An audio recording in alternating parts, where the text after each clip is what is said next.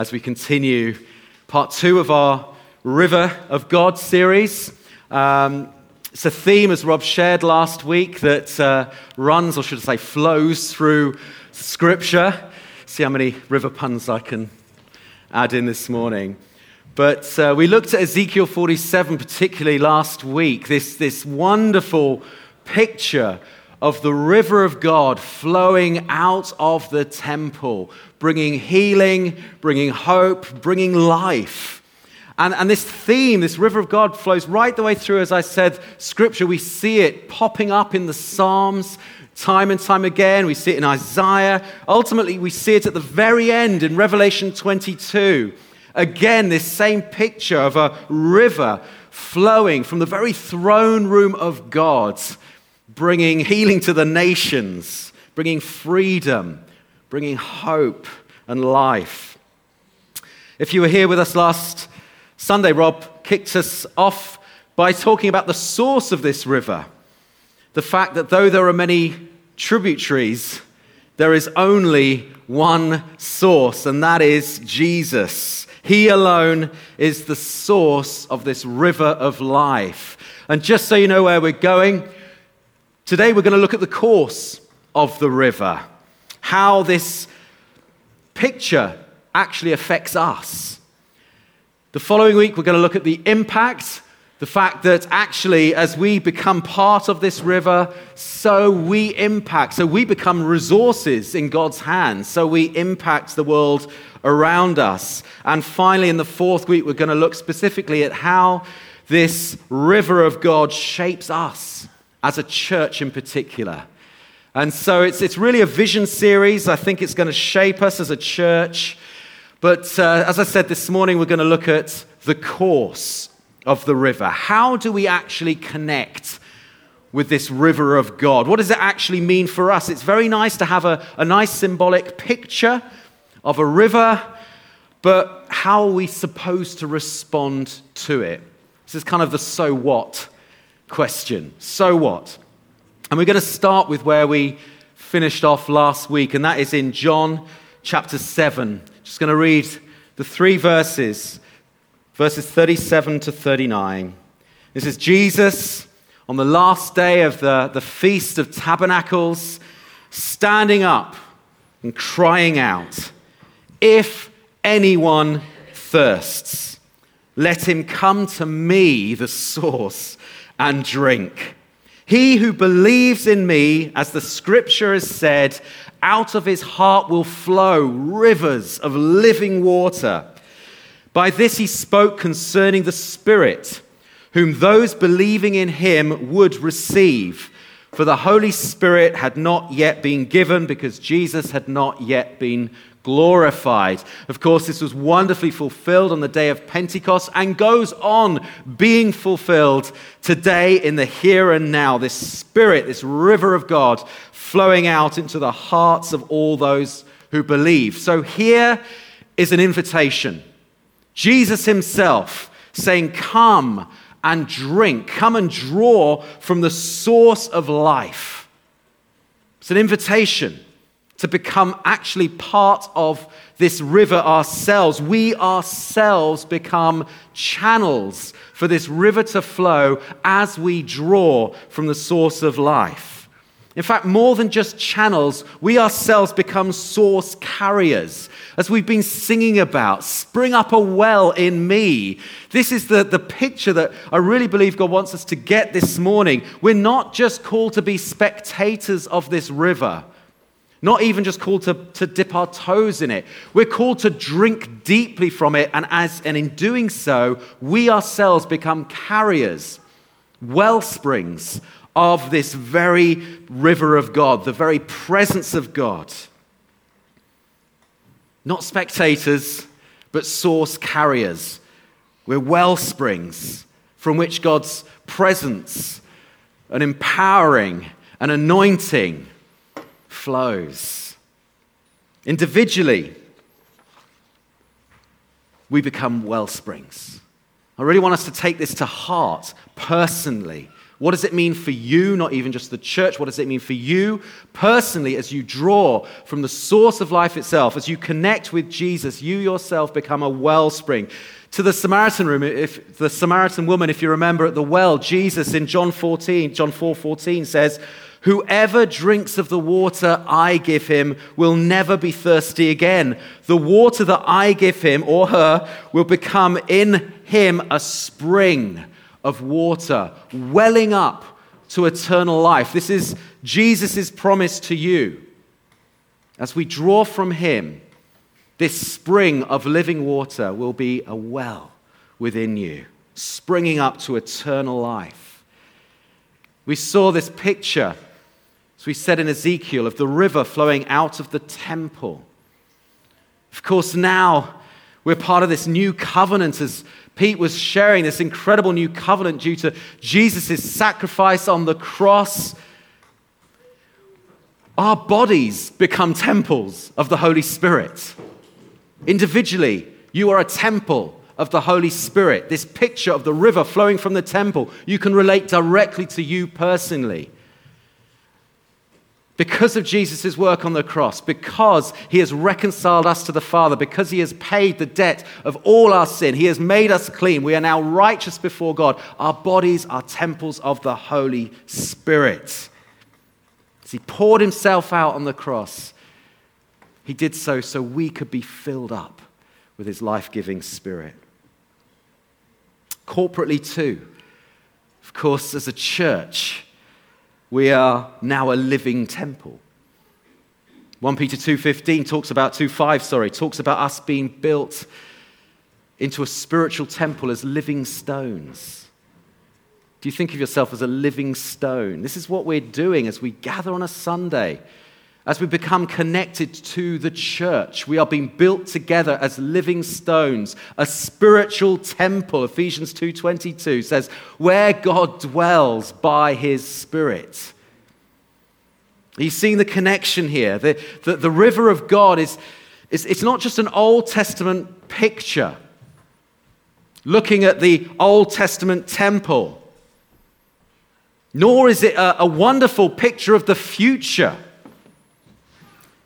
a picture of, of when Jesus will make all things new. That is true. But John 7 clearly shows us, amongst other passages we could turn to, that actually this is a dynamic picture of who we as the people of God are called to be. We're called to be the river of God. As individuals, well springs. As a church, to see this river flowing out of this living temple as we are being built together as spiritual stones. River of God in the here and now. God's heart is to pour out his spirit on all flesh, to heal, to restore, to give hope. Are you feeling dry this morning? Come to the source.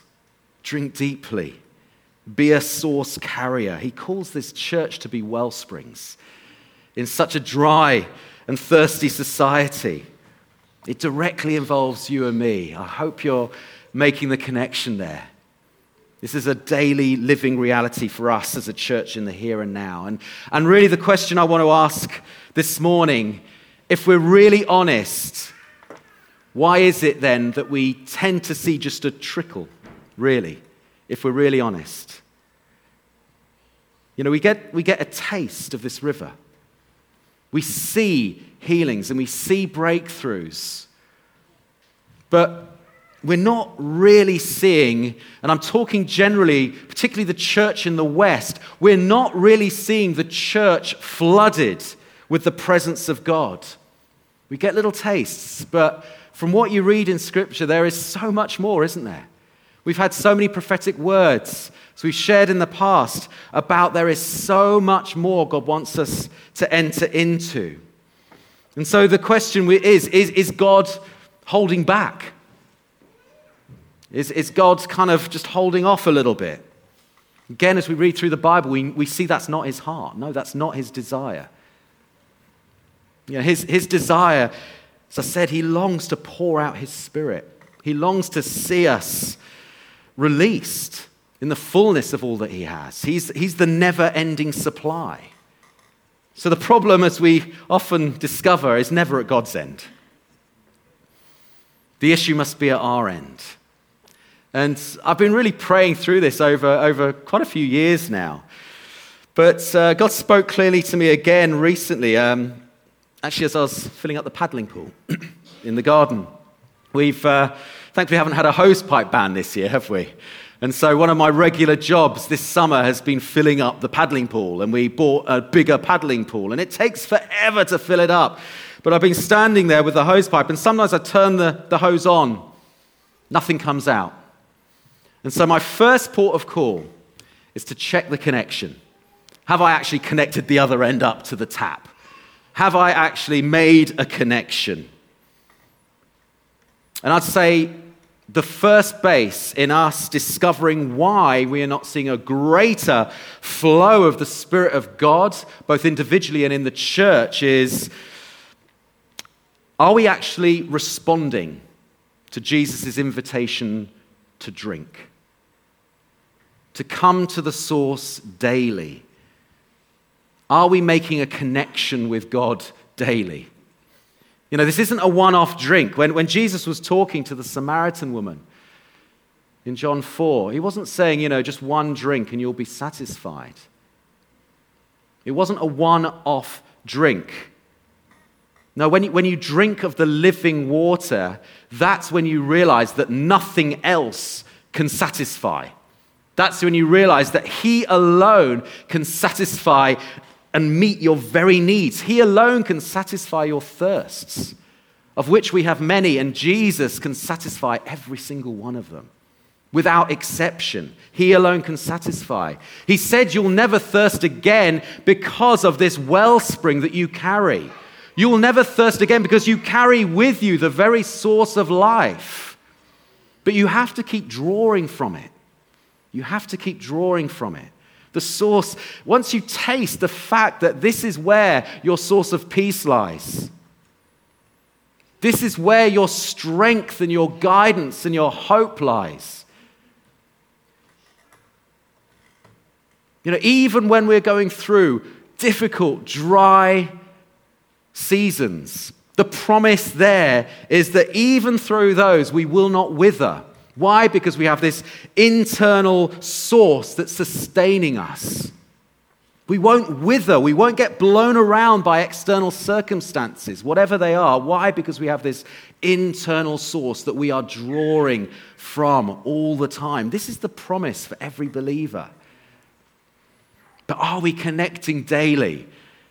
As I said, this is something God's been coming back to me time and time again on. Come back to the source. Come back to the source. The moment a tributary is, is dammed or disconnected from the source, it quickly dries up, becomes stagnant. That's not God's will for any of us. Jesus warned about this disconnect, didn't he, in John 15, when he talked about staying and remaining in the vine. It's the same message here. Stay connected to the source. You know He is the only one who can satisfy. Then it, it makes, doesn't make sense to try and do stuff in our own strength. We'll be looking at that in a little while. So check your connection.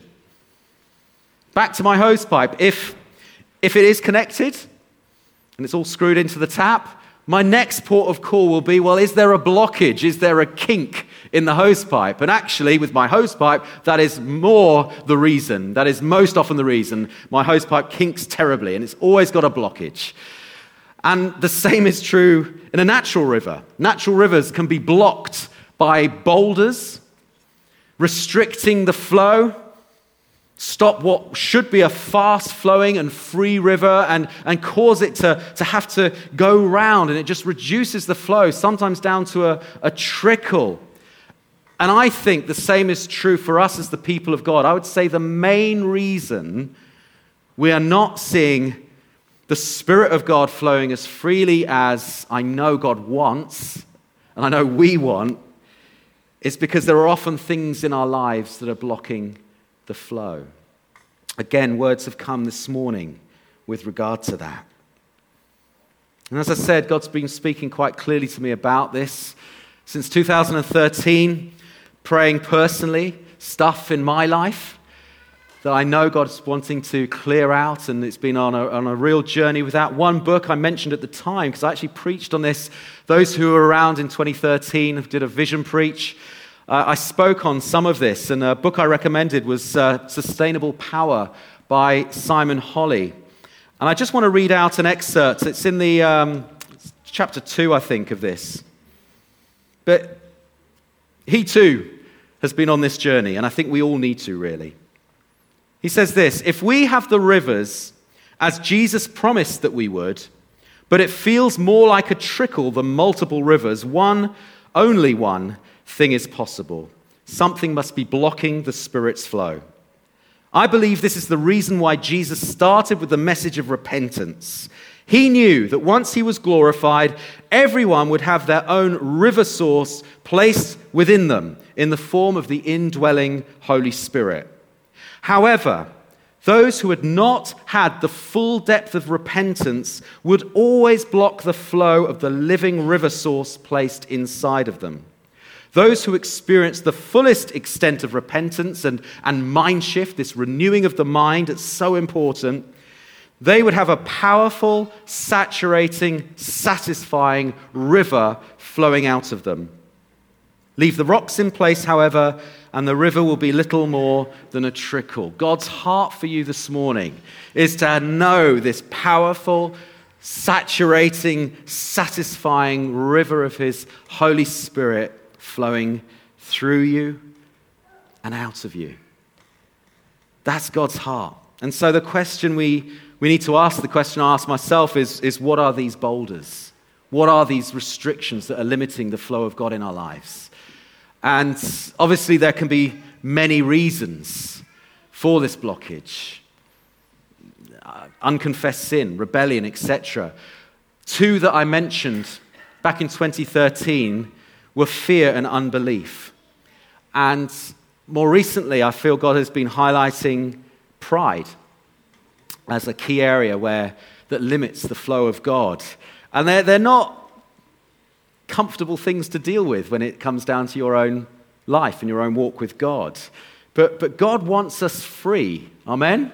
Do you believe that this morning? God wants to set us free. He doesn't want us bogged down and restricting the flow of His Spirit. And, and, these, as I said, are things that I've personally worked through and, and, are working through. And, and hopefully, as I go through these three, as I said, there may be many others, and I'm going to pray the Holy Spirit, even now, just highlights any areas in your life that you know that you need to repent from and see that freedom come to those places. But for me, it was those three fear, unbelief, and pride that God's been dealing with.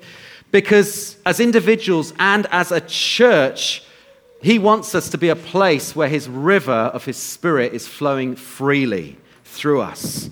So we need to make sure any blockages are dealt with. And it, I think it's worth saying sometimes there are very obvious blockages. Even now, you may know areas of your life that you know limit the potential of what God can do through you and in you. But sometimes it can just be the accumulation of deposits. You know, in a river, sometimes it can just, there can just be so much silt and sediment that the, just slows the whole flow down. You know, rivers become so shallow because they're just full of stuff that clogs them. It's not necessarily big, obvious boulders. And maybe in your spiritual walk, you've just allowed unhelpful stuff, ungodly beliefs, unhelpful habits, you just allowed stuff to accumulate. And that's reduced the flow of the Spirit, maybe reduced your passion, maybe your zeal, maybe even the impact that you have known in the past to those around you. So let's just, I'm going to whiz through these quite quickly in the time we've got left. But as I do, hopefully the Holy Spirit will just flag things up and we'll have a chance to, to deal with them as well. We just want a time of ministry at the end and respond to the words that have already come this morning. So, fear. Have you allowed fear to take a hold in your life? That could be the fear of, of failure. And I know as a leadership team, we want there to be a culture in this place where it's okay to fail, where we get up and go again, where we're not crushed by it because faith is here and we get up and go again. Fear of failure, fear of people, what people might say. You know, there's a fear of man. What, what will people say if I step out in this area? Fear of just feeling out of your depth. Whatever, whatever the fear is, fear locks us down. Fear makes us grind to a halt. Any change becomes a, a threatening thing.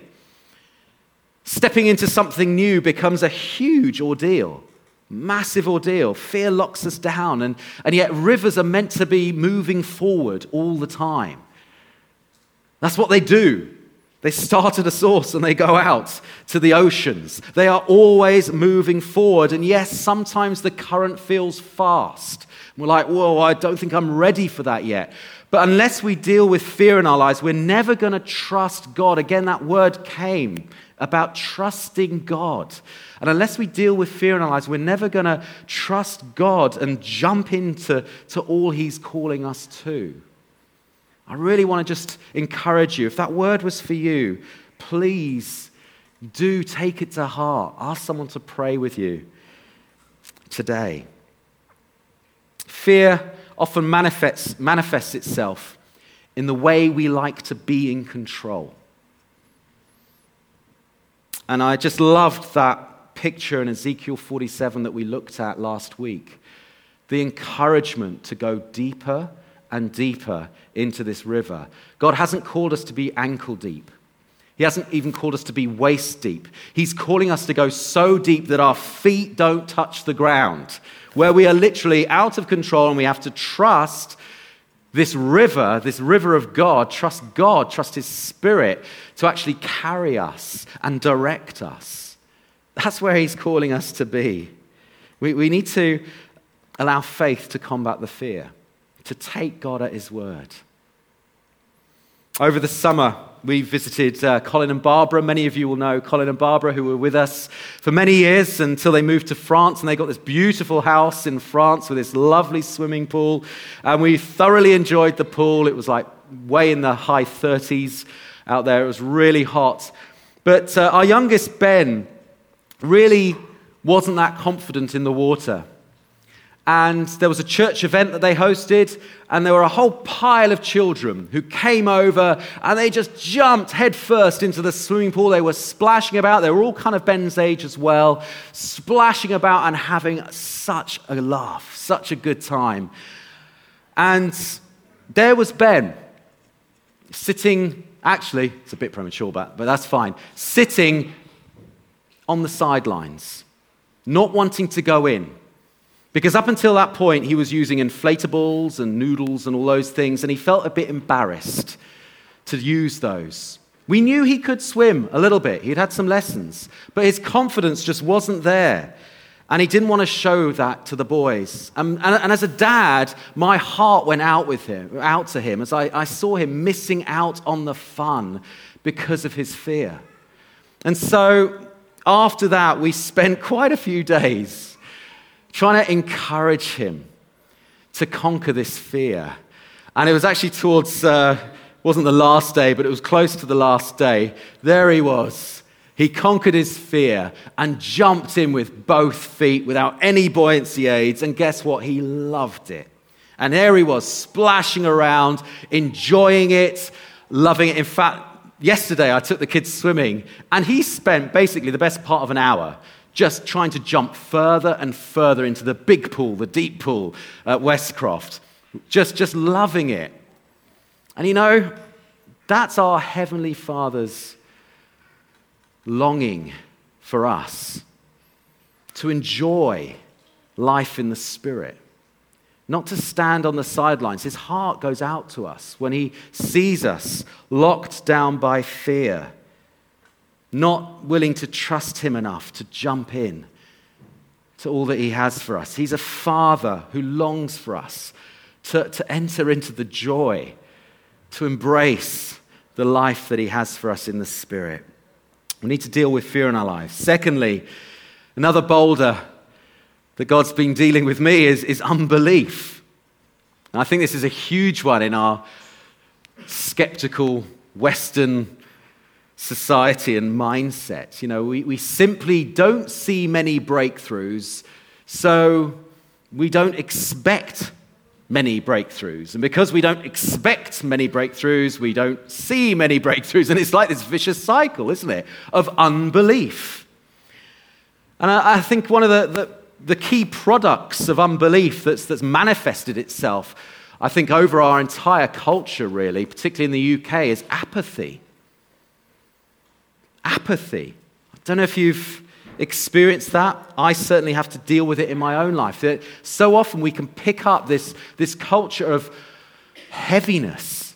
Everyone's tired, everyone's weary, everything's so much of an effort. God, I don't know if I can be bothered. It's almost like when you see these, these very wide, lazy rivers that, as I said, have got so full of sediment, they're really shallow. You have to look at them. Are they actually moving? It's actually you have to put a stick in. Oh, it is moving. But it's almost imperceptible. And I think that's how we can reflect our culture as a church and take on this apathy. But ultimately, its root is in unbelief. Because if we truly believed the word of God, we would not be happy to settle for where we're at. We wouldn't be happy to settle, and we need to combat this apathy by watching, I think, what we're feeding ourselves. So often, when we're tired, I'm speaking from personal experience here, when we're tired, when we're feeling apathetic, just, oh, I'll, just, I'll just veg out. I'll watch some telly, play a computer game. I just want to zone out for a bit, disconnect from life. We need to be careful what we're feeding ourselves with. And I'm finding increasingly the best way to fight dryness and apathy the key way is to fill yourself with the Word of God. One th- another thing I do, apart from reading the Bible, which is, I think, the key way to do it, is also read prophetic words that you might have had spoken over you. Personally, over your family, over the church. That's what I do. I, I go back and read these prophetic words. It builds faith in me, it makes me dissatisfied with where we're at.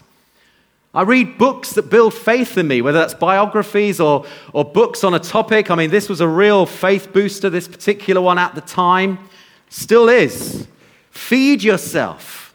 Read God's word. Faith comes by hearing, and hearing by the word of God. We, we, we become, as we feed ourselves on truth, we become less and less satisfied with where we're at. And that conjures up a thirst in us, it conjures up a hunger for a greater experience of what we are not yet seeing. Jesus said, If anyone thirsts, come to me. Let's work up a thirst for more of God. Let's fight this apathy because at its root actually is unbelief. It's unbelief. I think, still on this boulder of unbelief, I think we need to be careful Again, this word came through this morning how we handle disappointment. Because handled wrongly, disappointment can also lead to unbelief. Disappointment is part of life. We all get disappointed. We all have to deal with disappointments in relationships, in our stage in life. We all get disappointed. And when handled wrongly, as I said, it can lead to unbelief. It didn't happen last time. Why should I expect it to happen this time? I didn't see an answer to prayer. I didn't see healing. I didn't see breakthrough. I'm still here in the same place, two, three years on. Faith can diminish. Unbelief can take a hold. Expectation drops, and, and so we become static again. Fear can take a hold. Fear that we're just going to be let down again, so we're not going to go again. Bitterness, resentment can so easily take a hold. You know, these are all strategies of the enemy seeking to keep us from moving forward. As I said, rivers are meant to move forward, always taking ground. And these are enemy strategies disappointments, resentment, bitterness, unbelief, all things that clog us down unless they're handled correctly. So we need to take, particularly, I think, our disappointments to God, directly to God. Ask Him, be honest with Him. So say, God, I'm really dealing with disappointment here. Ask Him to heal you. Ask Him to give you the faith to go again. God knows where you are this morning. I think, you know, the one thing with water, it always flows to the lowest point. That's just gravity for you. But I think it's a, a lovely reminder that actually God knows where you're at this morning. And you may feel you're at your lowest point, perhaps that you've ever been. But you are never too low to allow His love and His grace and His healing to reach you. The river flows to the lowest place. Doesn't matter how low you are, the river will reach you. God's grace, God's Spirit will reach you. Third boulder we're going to look at, at least this morning, is pride. And perhaps this is the most subtle one. It certainly was for me. Um, I think we associate pride with arrogance, showing off, boasting. You think, wow, I don't, it's not me. Take that one off the list. But actually, self reliance is a huge symptom of pride. And I think this is the one area I have to keep on coming back to God in repentance for. Personally, I, I, have a tendency to fall back into doing things in my own strength, and, and, and I have to keep on working through this. I think it's, it's quite a common one. But the truth is, the impact that God wants us to have on our community, and in fact, in this whole world, is massive. And in our own strength, it will crush us. Jesus said, Make disciples of all nations. Of all nations. What a, what a massive task. He said, Feed the hungry, clothe the naked, heal the sick, cast out demons. I mean, this commission that he's given us in our own strength will crush us. Or to put it another way, trying to do stuff in our own strength simply limits what God can do. Because we were never designed to do stuff in our own strength. And God treats that really seriously. He had strong words from Israel when they turned from seeking Him as the sole source and going off and digging their own sources. It says in Jeremiah 2:13, "They have forsaken me, the spring of living water." This is God describing Himself. They have dug their own cisterns, broken cisterns that can't even hold water. It's like if you think about it, how crazy it is for me to go off and do stuff in my own strength when I have the very source of living water, the fountain of life, constantly at my disposal. Why on earth would I try and do stuff in my own strength? It just limits what he can do.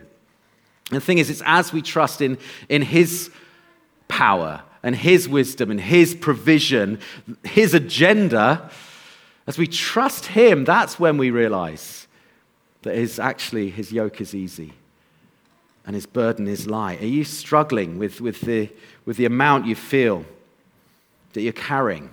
There's two reasons for that. A, you're either doing it in your own strength or you're carrying stuff you shouldn't be carrying and God never asked you to. It's actually not our striving that produces the fruit. It's that image of the trees planted by the, the river produces fruit in season. It's not our striving that produces fruit, but simply from the fact that we are positioning ourselves to draw from the very river of life, Jesus Himself. He will produce the fruit in our lives as we rely on Him. Fruit that we could never produce in our own strength. If we want God's river to flow freely in this church, we all need to deal with any hint of self reliance. And just briefly, one more thing on pride, I think it's worth mentioning. Unforgiveness can also be an outworking of pride. Why do I say that? Well, ultimately, by withholding forgiveness, we're saying that actually we're better than the person who hurt us or hurt the person who we love. And it's as we humble ourselves, as we combat pride in our life, that actually we then realize how dependent we are on God's forgiveness for us, how much we have been forgiven. It's as we humble ourselves. How dependent am I on God's forgiveness? As we do that, as we deal with pride in our life, it's very hard to hold on to unforgiveness. Again, if, if you're dealing with that this morning, I'd love to pray for you. As I said, the river flows to the lowest point. What that also means is that it's as we bow the knee to Jesus, as we humble ourselves, literally make ourselves lower before Him, that's when we allow His love and His forgiveness and His grace to flow into our lives. We need to lower ourselves. We need to humble ourselves. If the band could come back, I'm just going to give us a chance to respond to God individually. I'm going to ask them just to maybe play a, a song, just minister to us. And wherever you're at, whether you want to sit, stand, kneel, whatever you do, I want to give us all the opportunity to humbly come before God, to confess any areas that you know the Holy Spirit has been pinpointing, that have been restricting the flow of His Spirit. To repent literally means to turn around, to renew your thinking. It's a mind shift, as Simon Holley explained. You know, in repentance, there's a, there's a putting off and a putting on. There's a putting off of ungodly beliefs, wrong ways of thinking, and a putting on of the mind of Christ, taking captive every thought. We need to do that this morning. And, and it is a journey. For some of you, this, this morning might even just be the start of the journey. But make that start between you and God now. Let's come before Him, the source of the river. Let's lower ourselves in humility and allow His grace to pour into our lives.